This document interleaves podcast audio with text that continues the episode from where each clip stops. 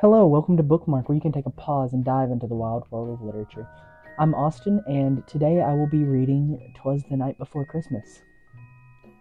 Twas the night before Christmas, when all through the house not a creature was stirring, not even a mouse. The stockings were hung by the chimney with care, in hopes that St. Nicholas would soon be there. The children were nestled all snug in their beds, while visions of sugar plums danced in their heads. And Mamma in her kerchief and I in my cap had just settled down for a long winter's nap. When out on the lawn there arose such a clatter, I sprang from the bed to see what was the matter. Away to the window I flew like a flash, tore open the shutters, threw op- up the sash.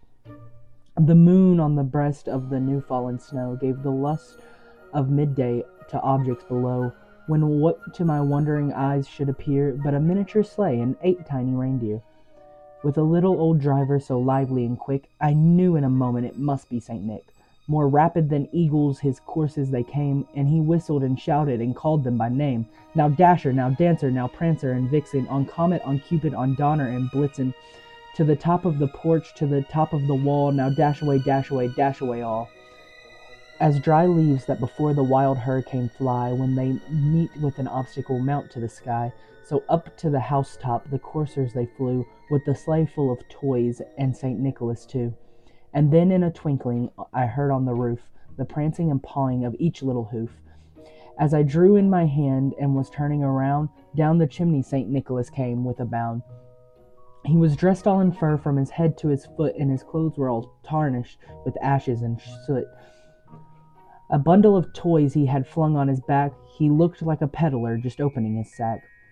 His eyes how they twinkled, his dimples how merry, his cheeks were like roses, his nose like a cherry, his droll little mouth was drawn up like a bow, and the beard on his chin was as white as the snow. The stump of a pipe he held tight in his teeth, and the smoke it encircled his head like a wreath.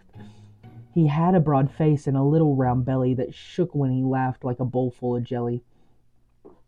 He was chubby and plump, a right jolly old elf, and I laughed when I saw him, in spite of myself. A wink of his eye and a twist of his head soon gave me to know I had nothing to dread. He spoke not a word, but went straight to his work, and filled all the stockings, then turned with a jerk, and laying his finger aside of his nose, and giving a nod up the chimney he rose.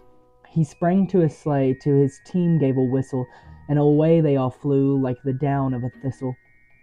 But I heard him exclaim ere he drove out of sight, Happy Christmas to all, and to all a good night.